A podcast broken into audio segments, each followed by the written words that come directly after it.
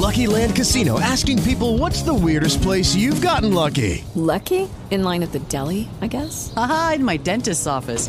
More than once, actually. Do I have to say? Yes, you do. In the car before my kids' PTA meeting. Really? Yes. Excuse me, what's the weirdest place you've gotten lucky? I never win and tell. Well, there you have it. You can get lucky anywhere playing at LuckyLandSlots.com. Play for free right now. Are you feeling lucky? No purchase necessary. Void where prohibited by law. 18 plus. Terms and conditions apply. See website for details. Blog Talk Radio. Welcome to the Dr. Carol Francis Talk Radio Show. Let's make life happen together with authors, scientists, researchers, both inside the box and outside the box of understanding so that you can live a life full of your success, curiosity, enjoyment, happiness and richness of life in every respect. Let's go beyond our limits and let's help others go beyond their limits as well. Welcome. We are always encouraging you to go into the next phase of your life with as much boldness as possible. And one of those phases of life, or one of those parts of life, is often called enlightenment. And we have an amazing teacher with us, Dan Millman, who has recently released a book called The Hidden School. That's today going to walk us down so many different paths so that at the end of the program you find yourself stepping on your own new path. Dan Millman, I'm so glad you could join us. How are you doing today? Hi, Carol, and it's a pleasure to be with you. Doing fine. Oh, okay, very good. All right, Dan, the hidden the hidden schools. I do have to say that when I saw the title, I was flummoxed by my own memory of years and years and years, starting when I was 15 years old. I'm now 62, looking for the right school that would give me the right direction, that give me the right insights, that would enlighten me and expand me. And when I read your book, I, I was thinking, the hidden school. Oh my goodness! In pursuit of the school, in, that is in pursuit of enlightenment. But what is enlightenment, Dan? Why should that even be something that any of us would want to accomplish? Oh, I don't know why we would either. I mean, first of all, it's not an accomplishment. first, it's not an accomplishment. It's just a concept for most people. Um, and and you know it implies illumination it implies being filled with light it implies a kind of awakening and, maybe the best way to describe i think the term awakening is easier to deal with than enlightenment because it has too many trappings from one or another eastern tradition um, and it, it's a fair enough term but let's talk about awakening for for a moment you know i anyway, that sounds like a, a worthwhile topic to me. In that, because most of it, most of us can relate to the idea of lucid dreaming. Many of us have heard the term lucid dreaming. We know that every night we dream. We may not remember the dreams, but it's a part of the human function to dream at night. It's releasing uh, stress from the day uh, in symbolic ways, the brain sorting itself out, various synapses firing, and we have these impressions. Sometimes we remember our dreams. They may be nightmares, they may be very pleasant, um, but we're usually caught up in the dream. Uh, if there's a monster in the dream or something that we're afraid of, we're really terrified within the dream. We may even wake up uh, making an audible sound at times. So the dream seems real when we're having it. But there's a function called lucid dreaming. People can learn how to do it, and, and there are books written on the topic where we wake up within the dream, where we're still dreaming, but we realize, oh, this is a dream. And that's, uh, that's huge for many people. Even a semi lucid dream, we gain some distance from. We're more relaxed within the dream. It doesn't trouble us as much because a part of us knows it's a dream. Now, what if we took that ability and into our everyday life?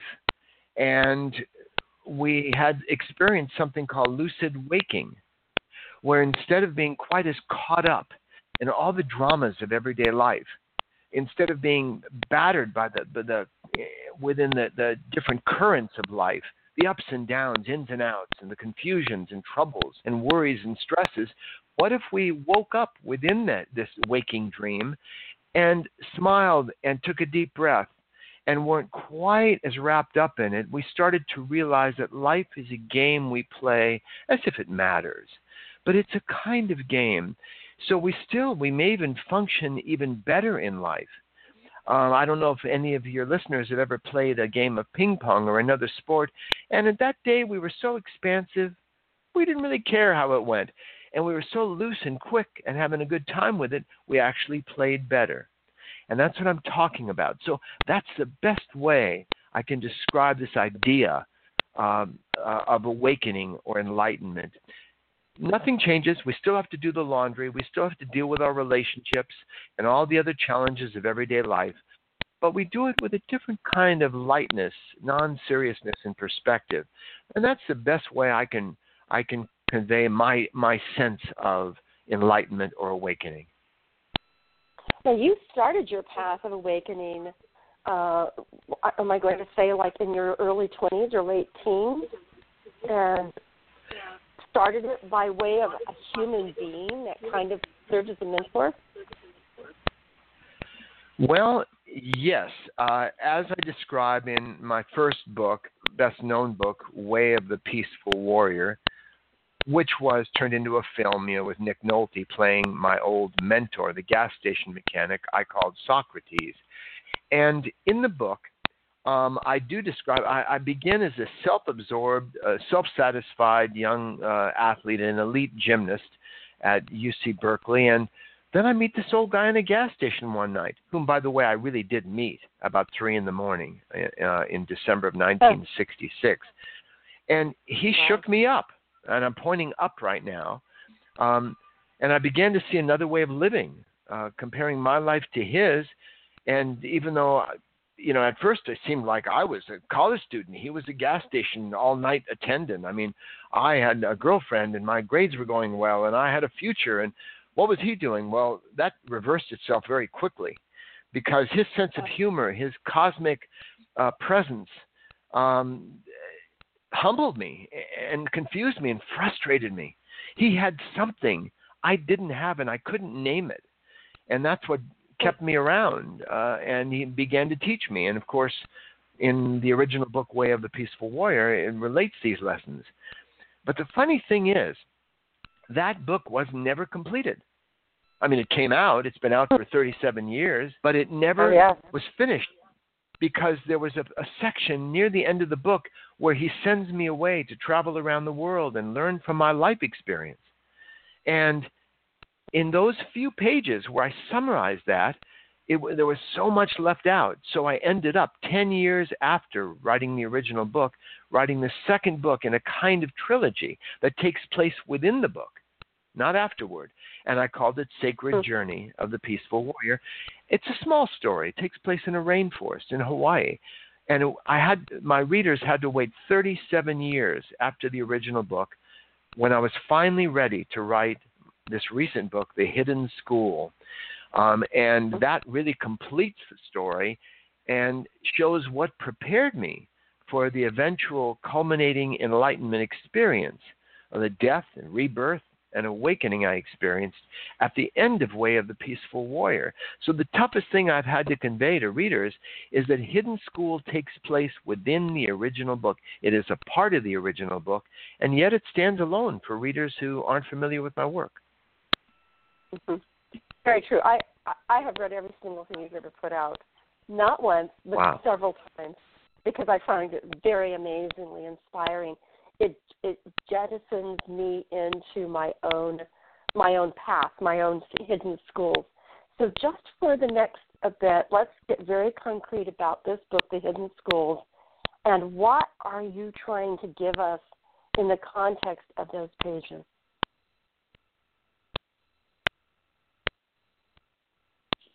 Hello. We seem to have just dropped a wonderful conversation with Dan Millman uh, something must have happened to the connection, and here we are back. I'm Hello, back. Dan. Oh, that Hi, was a uh, we- fascinating moment. Yes, wasn't Look, it? Am Wasn't it? drying in the cold.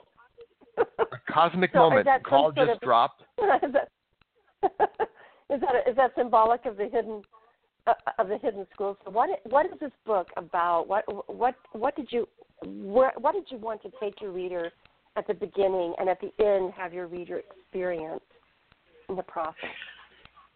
Well, of course, as you know, there are many points that are made and themes and, and uh, talks about paradox, humor, and change. But overall, if I had to summarize, I would say I hope the reader finishes the book with a refreshed or newfound or enhanced appreciation for the opportunity to be here now, to live a human life on planet Earth. Because so many times we go around muttering to ourselves, What am I going to do about my relationship, my health issue, um, my physical body, my finances, my decisions, my career? And we forget the incredible, un, unbelievably rare opportunity we've each been afforded to live a human life on this planet with all its ups and downs. That would be the overriding goal I would hope for for my readers. You want one point say that you're in search of eternal life, and then in the context of your book, you answer what that means. Do you want to reveal that secret to us, or do you want us to read that? I think it's fair to share it now because, you know, I found that even the most astute readers, because of the nature of the material, there's a book, as you know, within the book, a journal. And that right. material, even though it's clearly written, I took great care to write it clearly, um, it's not yeah. complex or abstract, but it may take readers a couple times to really understand it and grasp it. It's something genuinely new, a new model for understanding our lives. So it's fair enough to, to talk about eternal life and how we might actually enjoy it. The problem is, it takes a logical progression to really grasp it. And that is when we understand who we really are, when we understand how time actually works from a transcendent perspective, we realize that all we ever have is the eternal present. And it's more than just living in the present, it's a realization that life is bigger than we normally grasp.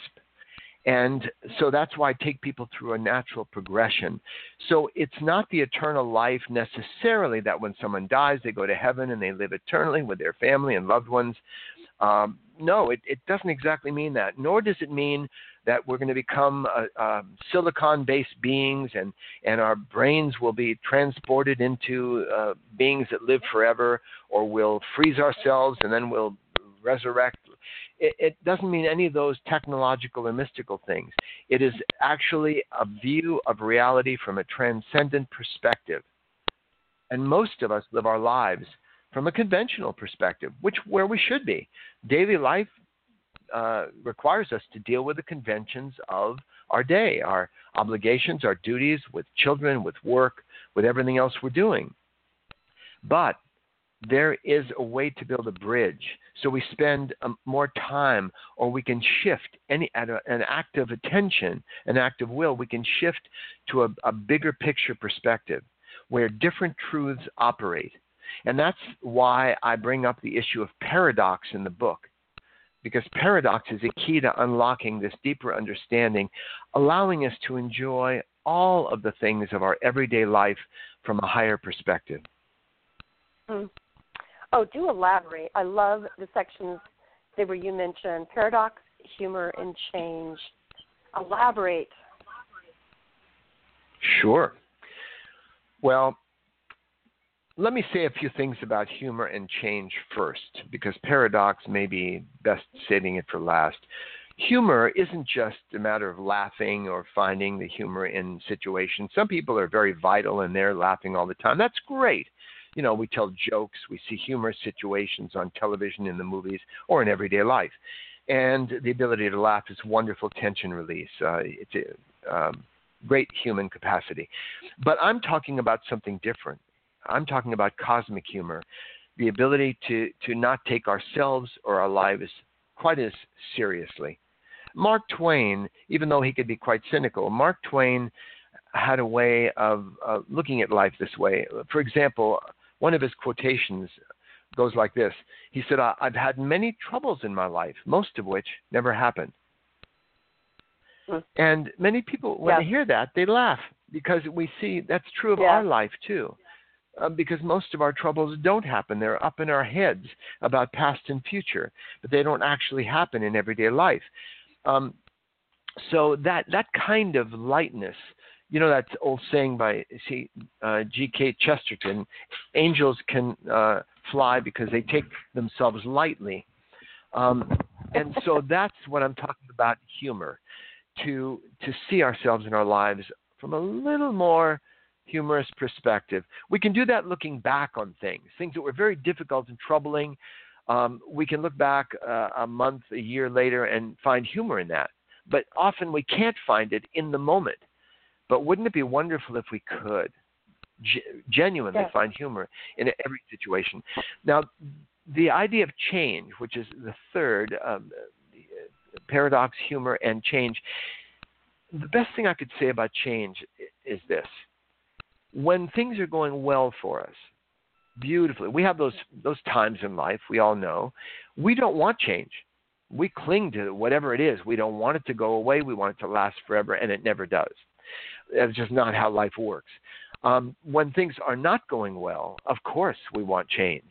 We want to change other people, our circumstances, maybe even ourselves, which would be terrific.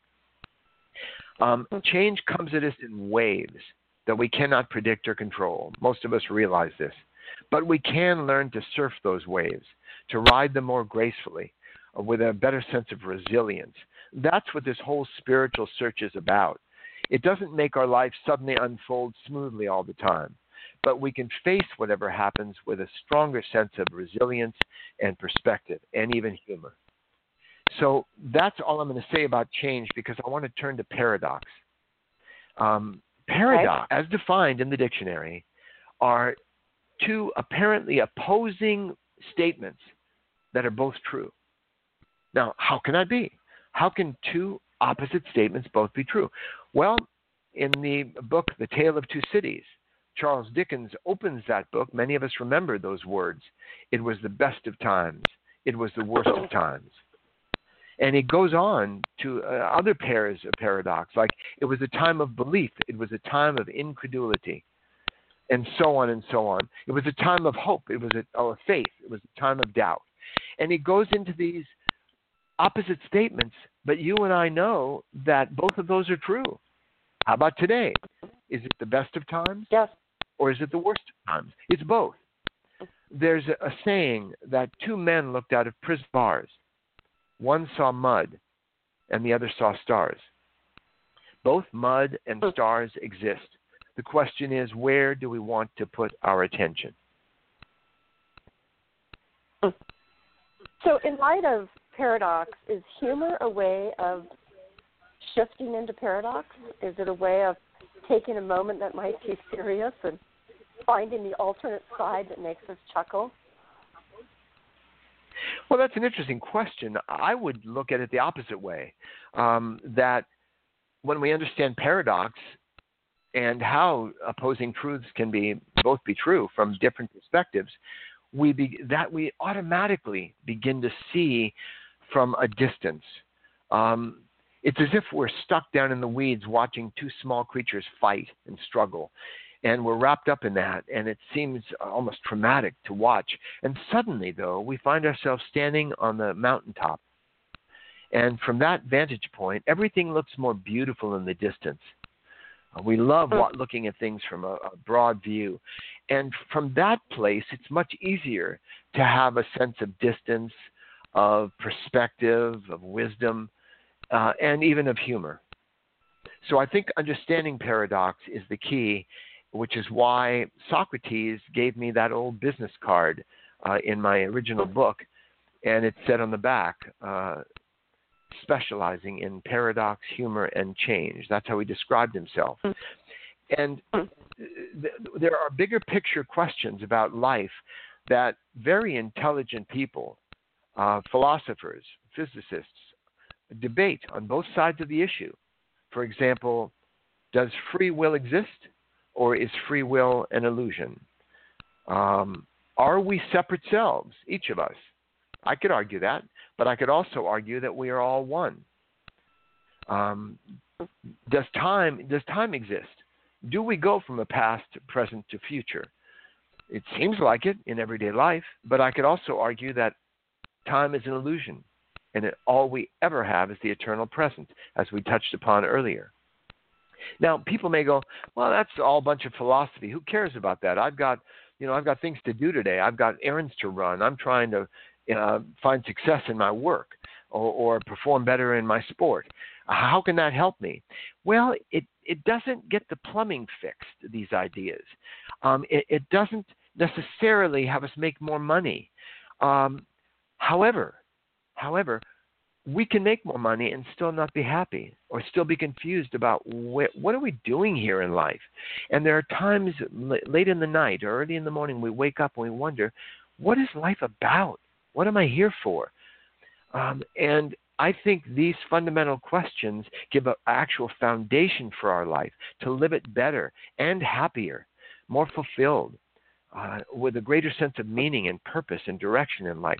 That's why I think it's important to discuss, and that's why these higher teachings had to wait 37 years before we could enjoy them in the form of an adventure and a quest in the hidden school.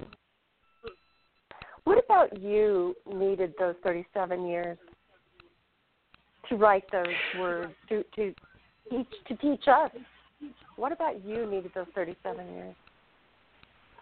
Well, I'll, I'll tell you, Carol. In uh, about oh six or seven years ago, I wrote my I think it was my fifteenth book, and it was called Wisdom of the Peaceful Warrior. Uh, actually, it was 10 years ago, or no, it was 11 years ago, um, when the Peaceful Warrior movie came out in 2006. I felt the movie did a pretty good job, uh, conveyed some of the ideas yeah. and the spirit of my first book but it could also raise questions and confusion in people on what I was really teaching because I didn't write the movie script. I wrote the book, which covers a lot more. And I decided it was time to write a book as a companion to my original book that actually explores everything Socrates said in the original book and clarifies it. Now, that book had to wait many years as well, and it wasn't until then that I could really understand and convey what he was trying to teach me back in 1960, well, it was around 60, 1967 when I first met him. And I, I couldn't fully process it, even when I wrote the book originally. So that's why that other book had to wait, and that's why The Hidden School had to wait. I had to find a way to convey these higher teachings in a way that's fresh and that people could really get if they're willing to read that material more than once it will start to sink in and it may become part of people and you know it's a model of reality that's actually fresh actually different from what I've ever seen anyone has ever conveyed before. Let me give an analogy. Before Einstein came up with the theory of relativity, there were certain concepts no one could understand. And it turned out he explained things that scientists only today and sophisticated instruments of measurement are finally starting to prove that he was right. That is, his theory, his idea actually seems to hold sway in many ways. Um, and new quantum theories are coming out too. And the string theory, I don't really understand string theory, but um, it does apparently help explain some things about the cosmos. And so for the first time I've ever come across, I present a model based on paradox to help us resolve and reconcile these apparently opposing ideas like free will, separate self, death. Are, do we have eternal life or do we die? Both. But we have to understand how we can see and understand eternal life by shifting our attention to the transcendental level. And that's what I've tried to convey. And again, it's not a book of philosophy, as you know, it's an adventure story. But there are mm-hmm, sections mm-hmm. in there that take some digesting and can actually bring a, a, greater sense of wisdom and perspective to anyone's life. That's what I'm hoping for. Hmm. You know, you say in part of your book that, that there's no victory over death. It is said with such a clarity of example with despair. There's no victory over death. And in the very next section, you say, eternal life is in the eternal experience of the now. How how does row row row your boat fit into that configuration? well, in, it does and it doesn't. There's there's more paradox. Um, yeah, again, out of context, yeah, it sounds like opposite statements. There's no victory over death. We know that. Every single person who has lived has died. In other words, the body decomposes. And that body, that life is finished. Now, whatever beliefs we have about an afterlife or reincarnation, that's that's another topic, really. But we do know that death exists. You know, I was with my father um, ten minutes before he died, in in in his room with him, sitting with him, and then my wife and I went outside for a, a, a few minutes. When we came back, he was gone. Wow. Sometimes that happens, you know, with, with the dying. They wait till they're alone. Um, and by the way, I don't know if you can hear the the ambiance of Brooklyn, New York, the sirens in the background. Yes. Um, yes. Perfectly appropriate. I I don't charge extra for that. That's just the sound effects of where we are and what can happen in everyday life. Yeah. um, Yeah. so I was with my father before he died and after. There was just a husk. He was gone. It was clear. It was just this this body, uh, this vessel lying there, but he it, it was so clearly not there anymore. And so no one can tell me, oh, death is an illusion. It doesn't exist. Uh, and we grieve those uh, who we won't see in the flesh this lifetime again, uh, whatever our beliefs are. And and yet, and yet, from a transcendent viewpoint, who are we really? Are we this body, this personality, or is it possible? And again, it doesn't do people any good. It doesn't enlighten people for me just to say that we are pure awareness, because people may take that in on an intellectual level. Oh, yes, that's very interesting. Yes, I've meditated. I know we are pure awareness. We are the witness who sees it all. But penetrates people. When that penetrates them and becomes a living reality, wow, they really get it. And awareness is never born and never dies. So there's the paradox. We cannot escape death. There is no victory over death. And yet, death is almost a laughable impossibility from another perspective. And the trick is to live, uh, in moments at least, in that perspective where all these higher truths um, exist and hold sway. Now, Hmm. you asked me about Yeah. row, row, row your boat. I, I, I Yes. between you between you and me and your listeners, I'd kind of rather not have to repeat that whole thing because I'd rather let listeners organically experience it eh, in a, in a lovely way as it's presented in the book rather than go through all that material now. But I, I, I will say, in response to your question, not to dodge it, that that that children's song holds great wisdom and can literally guide our entire lives uh, if we practice what's written in that song. And so that's all I'll say now. Okay, well, so I'm going to round about this then. so, every book that I read that you've written that is uh, narrative, uh, storylines, and or, or when you provide narratives to illustrate your different points in other books that are more directively um, formatted prophetically. So, every I'm saying this so awkwardly, I don't know why, but every book I find myself frustrated in with the character that you play that always seems to put these effortful, complicated, step by step in their path that you have to overcome. And I want to just say, just step over it. I find myself like, just step over it. Just move around it. Just just get up. And I've and I, I'm so involved in the constraint and the limitation and the short sightedness of your character at those moments as if I'm looking at you from a perspective and shouting, Come on, you can do it, you can do it. And then you move us into then you move us into the experience of the flow. But I always get the impression that the flow is something you look at suspiciously and the effort is something you have an intimate relationship with. What do you think about my experience of you as a writer in the, in those characters? Oh, sure. Um, I I find that fascinating question. You're asking questions I haven't been asked before. This is wonderful. Um, oh, lovely. Well, first of all, yes. Well, first of all, Carol, um, I, I believe one reason so many readers have related to my character, especially like in Way of the Peaceful Warrior, is because I'm every man. I don't. I'm not my character, and again, the character of Dan Millman in my books is remarkably like me, but he is a literary character. He, he lives within the pages of a book, and now a number, several books, including The Hidden School. Um, and he is more everyman. But as you can read in The Hidden School, he's going through a transformation.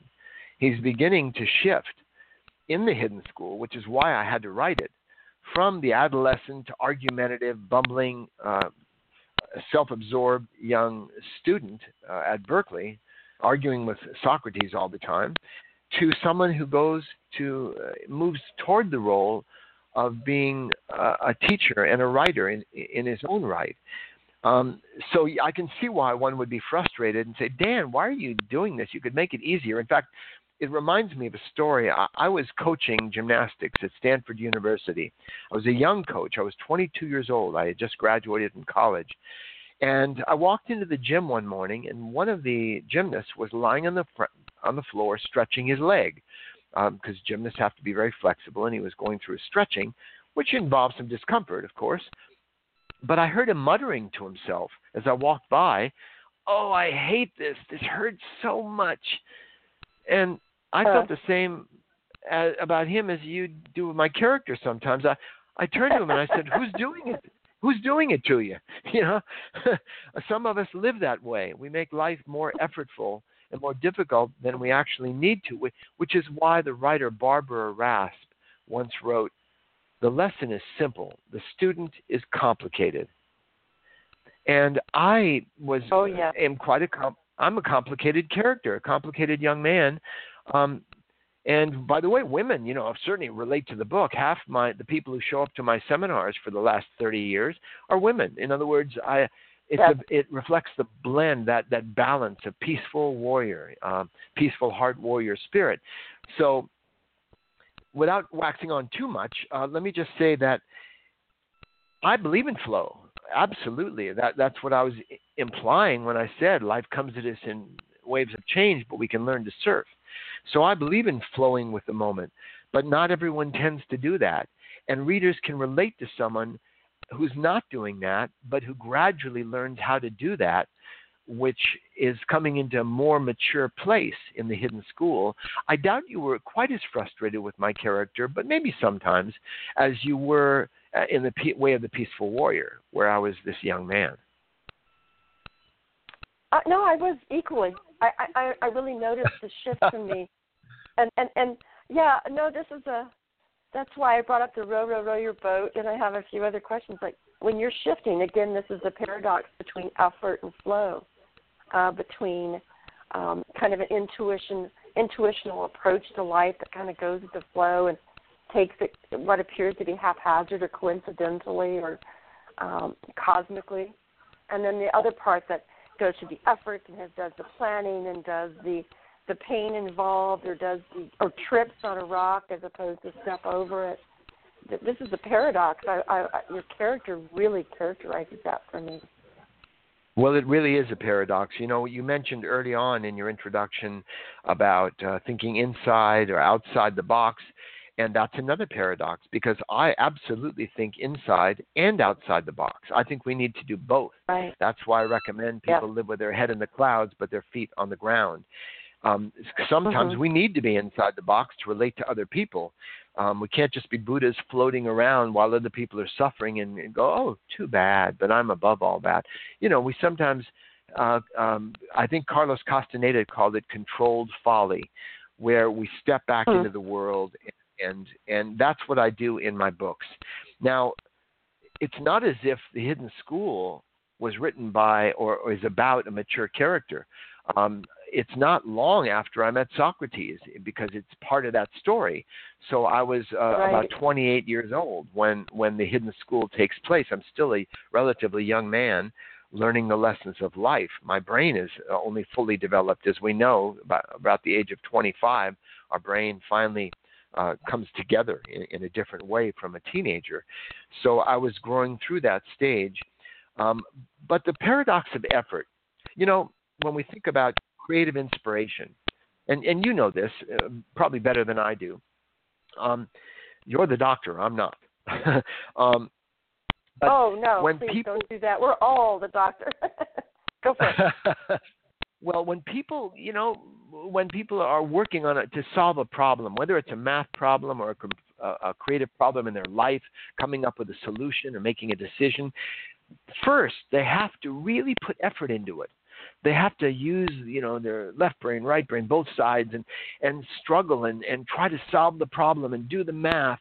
But then when they let it go after they've done the effort often the answer pops into their head overnight or they dream it. Um, and that seems to be a pattern. When i write there's a lot of effort involved. But then it brings those moments of creative inspiration where it feels effortless. So the horse I'm betting on, and if each of us, if your listeners look back in their lives to see what they've accomplished, it hasn't been just a complete flow. You know, just oh, I wrote the book effortlessly. It just come, just flowed from my fingers. There's a lot of effort. Uh, effort over time is, I mean, it took effort for me to become an elite gymnast. I didn't just flow through it. Um, we love the idea, and when those moments happen, they're wonderful. But let me put it this way we can control our efforts. We can control, you know, working on being better at a sport or an art or a craft or speaking or anything else we practice. We can control that, but we cannot control the outcomes. That's not realistic. We can't control whether we sink a putt in golf or find success or love. But by making a good effort over time, we vastly increase the odds of getting the desired result over not making the effort. Uh, so if people are wallflowers in life, just waiting for the creative moment of inspiration to write that book, um, I'll say good luck. But for me, effort over time, that's the horse I'm betting on. And if we exert that effort, paradoxically, that's when the flow can happen and those moments of inspiration seem to flow effortlessly beautifully said. So again, in the row, row, row your boat analogy, you have to get in the boat and you have to row it, and the water unless does it's a motor flow. boat. uh, well, then row, row, row your boat. One, yes. Yes. So um, beautifully, beautifully but, said. But, yeah. Mm-hmm. Mm-hmm. So do you feel that it is uh, it, it is more trustworthy to know when you are a person who will engage in taking charge of whatever it is you can do. In other words, the effort, the skill, the learning, the practice, the the, the, the rehearsal of it. Is that where we gain our sense of control and competence? And then the flow is where we kind of relinquish it by faith or belief or hope. And that that's a little that's a little scarier because that's leaving it up to the serendipities of whatever is outside of the control that we're exerting. That that's a little scary. I, I always feel scarier in your books. Like, ooh, what's going to happen now? This is up. This is eh, you know freer. It's freer flowing, but it's a little scarier. It's up for grabs. Well, it is, and life is up for grabs, and we we have to face that reality. Um, and many of us have discovered that things come out of left field. But I, I will say this. Uh, I don't know if we ever covered this in any of our past conversations, Carol, but there's something I wrote in another book that I, I, I, I quote myself a lot because I think people get a kick out of it. Nice. Um, and and it says this: to progress toward your goals, uh, you can pursue one of the following two methods. And the first method is fascinating endlessly, and it's very popular. So I'll, I'll, I'll share that first. Then I will share the second method, which is the one I recommend. And, and the first method is this: we need to find a way to quiet our mind, create empowering beliefs, and raise our self-esteem. and practice positive self talk to find our focus and affirm our power to free our emotions and visualize positive outcomes so that we can develop the confidence to generate the courage, to find the determination, to make the commitment, to feel sufficiently motivated to do whatever it is we need to do. Phew, that's a, yeah, mouthful. Perfect. Um, that's right. The second and then method, around and around it goes. And the the one I recommend, the second method is you can just do it. And life always comes down to that. Will we do it or will we not? Yes, we run into self doubt. We run into insecurity. We run into times we failed in the past. We run into uh, just, we're too tired. We don't feel up to it. But life comes down to that. Will we do it or won't we do it? Hmm. The big, the great secret that I've shared for years and I think it's the, probably the major challenge facing any of us and all of us um, at any point in our lives, whether it's spiritual or conventional, whatever, to turn what we know into what we actually do. We all know it's good to be kind. We all know it's good to do regular moderate exercise almost every day. We all know it's good to eat a balanced, too much junk food. We all know these things. But how do we turn what we know into what we do? How do we find, as many people ask, the d- discipline or the motivation? And the best way I know of is a, a kind of a slogan, a bumper sticker I've come up with, which is dream big, but start small, and then connect the dots. This idea of starting small gets our foot in the door. It's a beginning. We actually take action. And you may know that I've created a four minute peaceful warrior workout, which, by the way, yes, anyone I've can learn. Well, great. Mm-hmm. You know, my website, I teach yep. an online course through my homepage at peacefulwarrior.com, and people can take this and learn this four minute workout, which I've done every day for, well, let's say not every day. I, I, I mentioned to the um, recently that I had some joint replacements this spring, and so I had to wait almost a week before I could begin to go through some elements of the workout again. But I've done it on a train in Russia, Petersburg, and Moscow. Uh, I've done it in the oddest places, but every morning. And why? How can I do that? Am I so disciplined? No, it's only three and a half minutes. So who? It's almost excuse proof. Who doesn't have three and a half minutes to do something? Now, someone might say, but wait a minute, that's not like doing an hour and a half of yoga or lifting weights for an hour at the gym or running five miles. No, it's not. But it has balanced elements of endurance, strength, balance, coordination, rhythm, timing, reflex speed, tension release, all in three and a half to four minutes a day. So it's based on the principle a little of something is better than a lot of nothing. So we don't have to make heroic efforts in our lives. If we'll just make small efforts, over time, it adds up. Beautiful. We don't have to make heroic efforts. That's beautifully Rarely. said. Rarely. In your in your book, in your book, every book, every page is filled with some sort of bodily movement or exercise or exertion.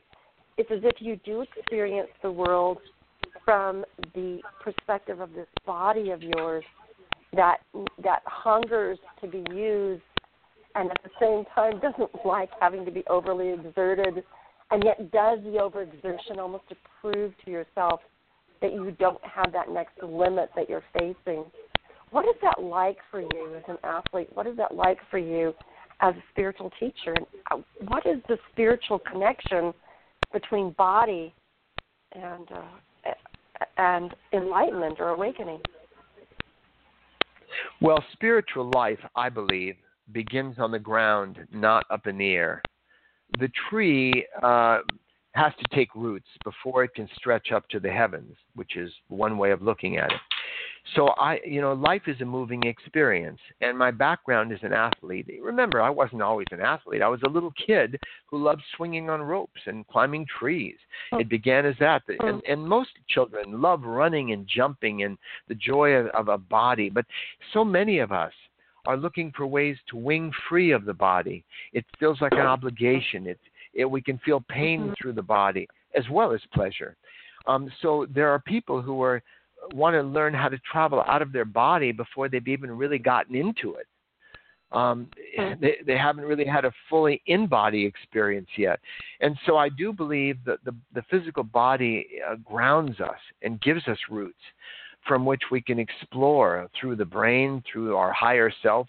It's been said in the mystical traditions that we get messages from our higher self only through the basic self or through our subconscious, through the body itself.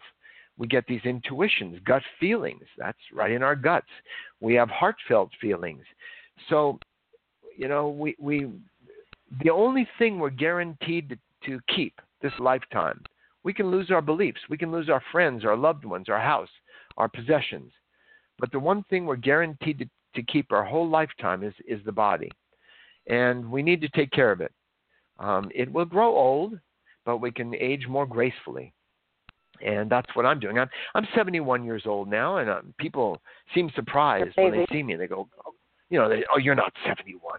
Uh, I still do handstands at some of my seminars just to demonstrate, you know, that sort of thing.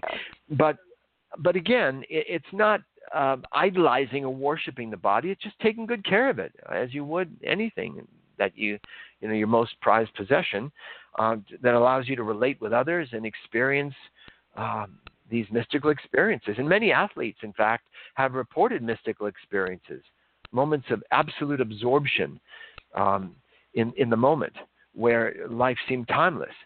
And many people strive for years to do various spiritual practices to experience what many athletes, surfers, uh, uh, baseball players, doesn't matter they have these moments they can share with others. Yeah, that was amazing. I wish I could get back there. And that's what we do the spiritual practices of meditation and other practices. But we can meditate uh, in movement. Many of us know that. So you can meditate walking down the street. I did this morning. Um, I I do a four minute meditation akin to my four minute workout, but I do that. Med- my favorite place to meditate uh, is on the subways in New York City, where I live. So wow, you know, we we yeah we experience enlightenment in the body, not out of it. So this in-body capacity is not uh, just about proving to yourself that you're up for the effort, that you're up for the grind, that you're up for the next challenge physically. Um, it is also that you have an elevated moment that arises during some of this physical activity. Am I understanding? That's yeah, yeah. You you certainly are. Um, you know, life develops what it demands, and if we call daily life a form of spiritual weightlifting, we recognize that if you don't lift any weights in life, you don't get any stronger. Um, so I wish I could create a spiritual school um, centered around the practice of watching our favorite videos and eating Haagen Dazs ice cream. But I haven't found that to be. It's it's a lot of fun, but I haven't found it to be as useful in terms of our our our development. And most of us, if we look back on our lives, you know, we, we appreciate the idea of voluntary adversity. I mean, anybody who's done a sport or learned a musical instrument or studied a new language knows that life is easier not doing those things taking on those challenges. Um, life is easier not having an intimate relationship. Life is easier not having children. Life is easier not taking any responsibilities at all. Maybe living in a little cabin in the woods. But we're not here for easy. We're peaceful warriors in training, all of us. And so it's not about extra effort. Any good martial arts practitioner knows everything and accomplish it with minimum effort. Uh, and that's what happens over time and experience. We learn to move more efficiently. But we also know that we've grown stronger in the years by facing difficulties, adversity, and challenges. Uh, and so, yes, one of the lessons in the Hidden School and in my other books is that we can rise to the moment. We can rise to the occasion. We can do more and know more uh, and accomplish more than we believed we could. Uh, when life calls forth that action, uh, like the mother, the the apocryphal story perhaps of the mother lifting uh, the end of a car off her child uh, who was caught under it. She didn't think she could do that, but she did it because she had to. And so we've all had moments, if we think back on them, where we do draw upon those inner resources. But we wouldn't want our lives to be one, you know, challenge after the next. It's nice to have some moments where uh, of grace where things come easily, and we have those as well. So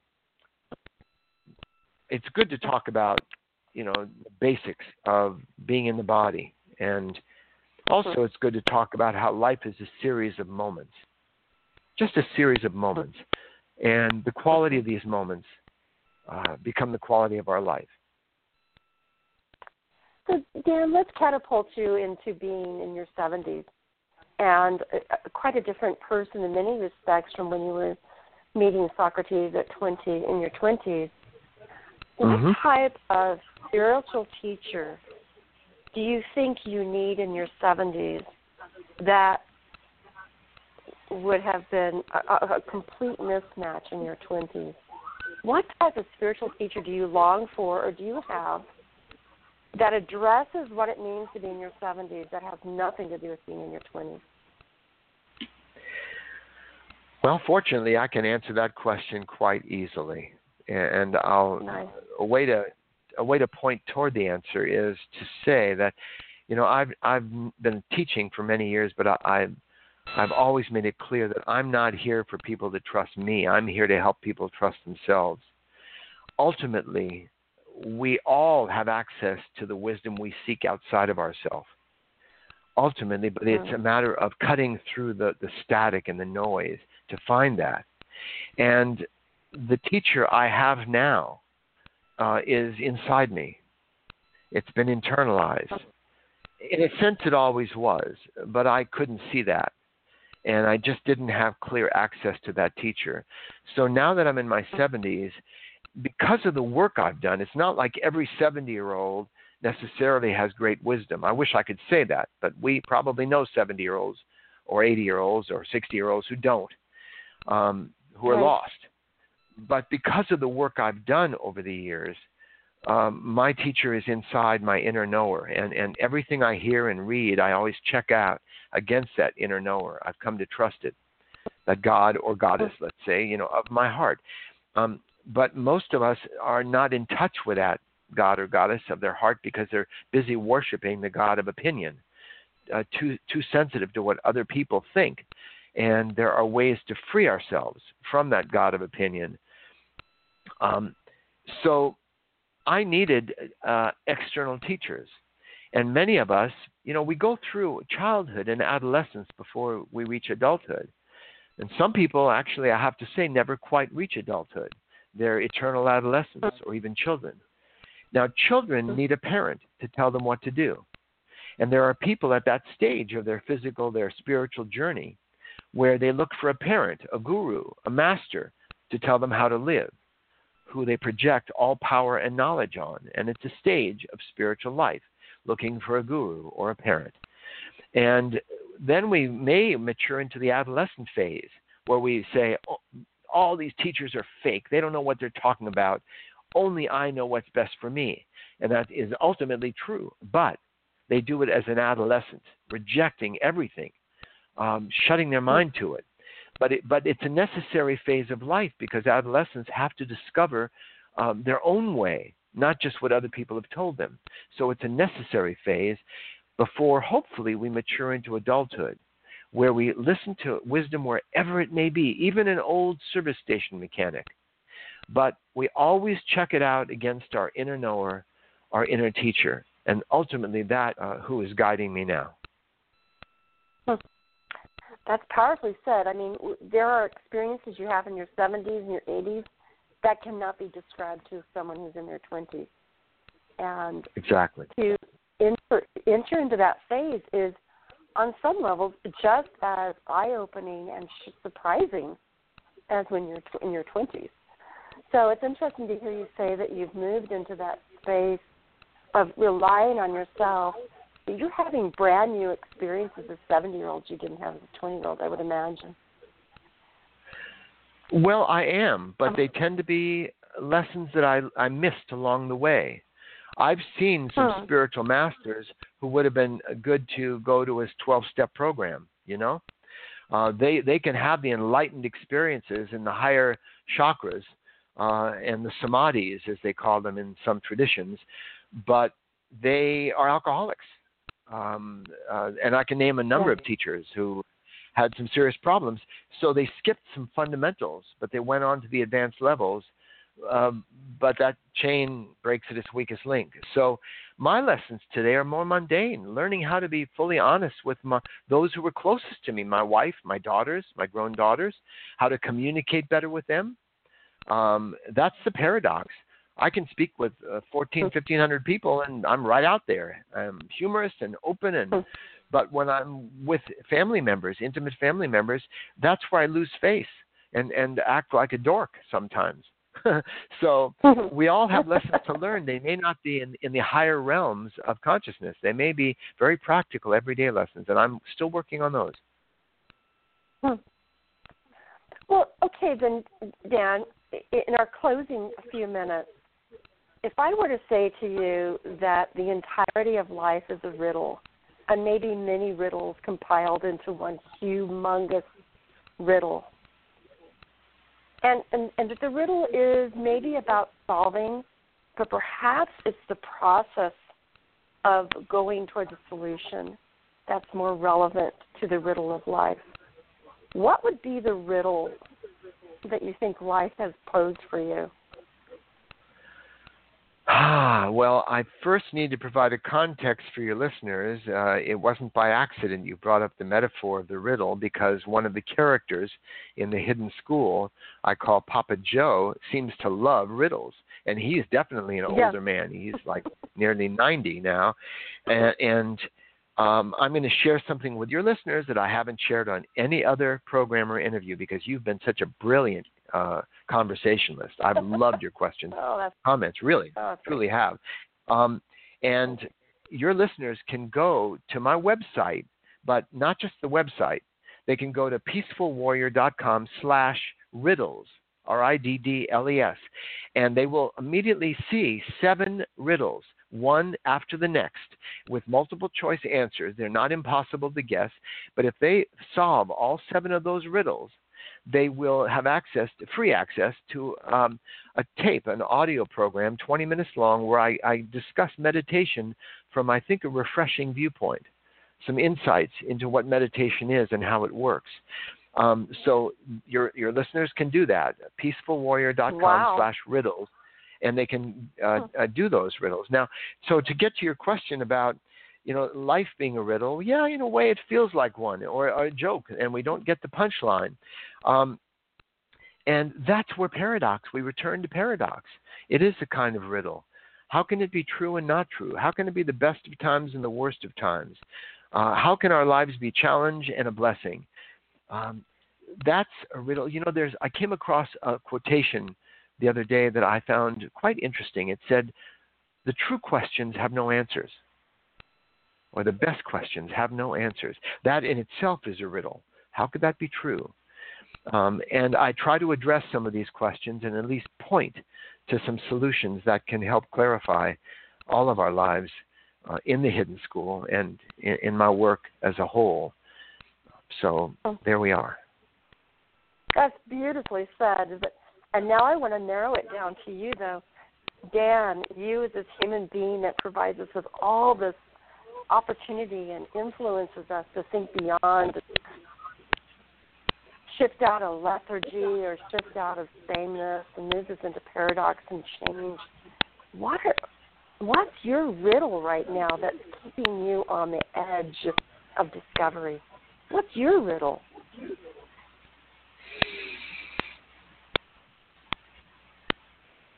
I think my riddle, which would be something to solve, is the next moment of everyday life. Every day poses riddles, and for me, and for anyone. Um, I'm not trying to dodge the question. It's just uh, it takes place no, at a level of, you know, I'm I'm more like a hobbit. I mean, uh, it takes place at a level of abstraction that I find difficult to reach. Um, but the riddle of how death is real and how life is eternal, I think that's one that I'm getting closer to in my 70s. Whether it's in the next moment or tomorrow or, or 10 or 20 years from now, um, the riddle of eternal life, uh, that's one we all face, which I've tried to at least share in my own way uh, in the mm-hmm. Hidden School. That is so profound that you say that because I have to say that I experienced uh, some of your uh, some of the answers to the questions that you posed, or the riddles that you had, got answered, and I had the answer in my energetic form that felt like, okay, this is solid. I can deal with this. I can use this. And yet there were some that were left dangling in the air, floating unresponsive, one unresponded to, and that would have been one of the ones that was left in a quandary or a question mark. Dan, you make us think. I appreciate so much you continuing to express yourself, expose yourself, and entertain us as well. And in this closing little bit, how do we contact you again? Tell us that. Tell us a bit more about your book, and then give us that pithy closure. High expectations. well, the the best uh, place if people are curious about my work or interested, Carol, they can go to peacefulwarrior.com. It's a new website uh, we created, and it has quite a few features, including a life purpose calculator they can access to get a glimpse at their life path if they haven't read my book, uh, another book in the series, um, and the online courses, including the Peaceful Warrior work, and so on. So more about my books or my work and the events I'm going to be speaking around the country um, at various events, uh, peacefulwarrior.com, one stop spiritual shopping, let's say. That's beautiful. Peacefulwarrior.com. Everybody, please do hook into that. And Dan, I hope to meet you one day in person. But let's keep the conversation going. But let's end this conversation with that pithy exit. What do you want to give us? Just a reminder, uh, a heartfelt reminder to your listeners to trust the process and the path of their life unfolding rather than second guessing woulda, shoulda, could couldas. Trust that it is unfolding on a transcendental level exactly as it should and make the best of it. Wow. What a statement of flow. Thank you so much, Dan Millman. Listeners, go forward peacefully wrestle your way with a flow. Take good care of yourself. Cheers, Dan. Thank you so much. Thank you, Carol.